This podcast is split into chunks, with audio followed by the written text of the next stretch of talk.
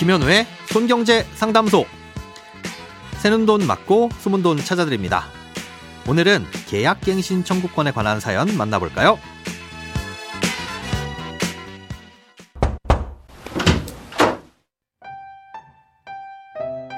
안녕하세요. 출퇴근 시간과 집안일하는 짜투리 시간에 늘 손경제를 애청하는 애청자입니다.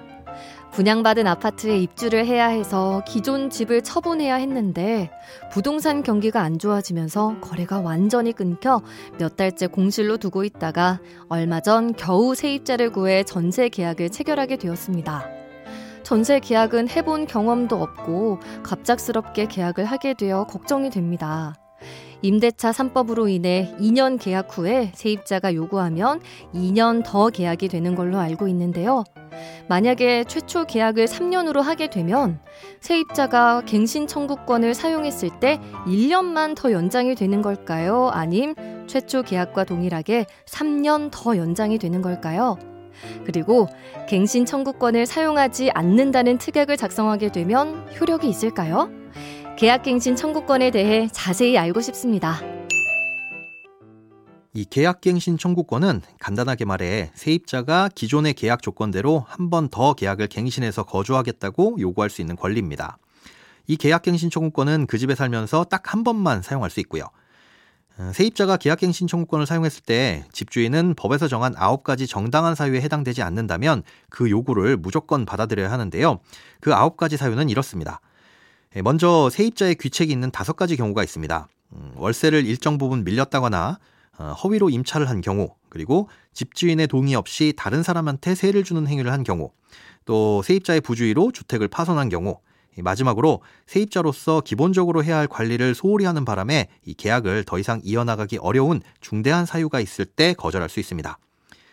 이 세입자의 잘못 외에 나머지 4가지는요. 먼저 이 집주인이 보상해서 합의하거나 주택이 멸실돼서 못 살게 됐을 때, 또는 그 집이 재건축이나 재개발로 더 이상 계약을 연장할 수 없을 때, 그리고 집주인이 그 집에 직접 들어가 살게 되는 경우에 해당됩니다.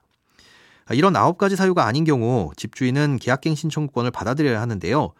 혹여 집주인과 세입자가 사전에 계약갱신 청구권을 사용하지 않기로 약속하고 특약을 작성하더라도 세입자는 나중에 가서 갱신 청구권을 행사할 수 있습니다. 법보다 우선하는 약정은 무효라는 거죠. 자, 그럼 계약갱신 청구권은 언제 어떻게 쓸 수 있냐? 2020년 12월 10일 이후 최초로 체결되거나 갱신된 계약의 경우 세입자는 계약 만기 6개월 전부터 2개월 전까지 계약갱신 청구권의 행사 의사를 밝혀야 합니다. 행사하는 방법에 특별한 제약은 없고요. 만나서 얘기하거나 전화, 문자, 다양한 방법으로 할 수는 있는데요. 혹시 모를 분쟁을 막기 위해선 증거를 남겨두는 것이 좋습니다. 계약갱신 청구권은 기존 임대차 계약과 동일한 조건으로 2년 연장하는 것이기 때문에 최초 계약을 1년을 하든 3년을 하든 갱신 청구권을 쓰게 되면 2년이 연장됩니다. 그리고 이렇게 연장된 2년의 기간은 세입자가 원하면 중도에 해지하고 나갈 수 있지만 집주인은 중도에 해지할 수 없습니다. 앞서 동일한 조건으로 계약이 연장된다고 말씀드렸는데요. 임대료나 보증금을 일부 올릴 수는 있습니다. 이때 상한선은 5%인데 임대료와 보증금에 대한 계산 방식이 다르기 때문에 보증금을 올리실 거라면 따로 따져보셔야 합니다. 중요한 건 계약이 연장될 때 이 계약갱신 청구권을 사용해서 연장되는지 아니면 묵시적 갱신으로 계약이 연장되는지를 명확히 해야 한다는 점입니다. 별도로 갱신 청구권을 사용한다는 표현 없이 저희 한 번 더 연장해서 살겠습니다 라고 세입자가 말하고 연장된 경우라든가 묵시적으로 연장된 경우 혹은 계약 내용을 변경해서 연장된 경우라도 계약갱신 청구권이 살아있는 것으로 보거든요. 이럴 경우 세입자 입장에선 한 번 더 연장이 가능한 카드가 남아있는 거죠. 그러니 만약 최종적으로 2년만 연장하고 그 이후엔 계약을 끝내고 싶으시다면 계약 만료 6개월에서 2개월 사이에 계약갱신 청구권을 사용해서 연장하도록 세입자와 협의를 하셔야 되고요. 계약서에도 갱신 청구권을 사용했다는 사실을 반드시 남겨두셔야 합니다.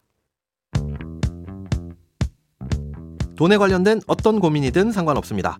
imbc.com 손에 잡히는 경제 홈페이지에 들어오셔서 고민 상담 게시판에 사연 남겨주세요. 새는 돈 막고 숨은 돈 찾는 손경제 상담소. 내일 다시 만나요.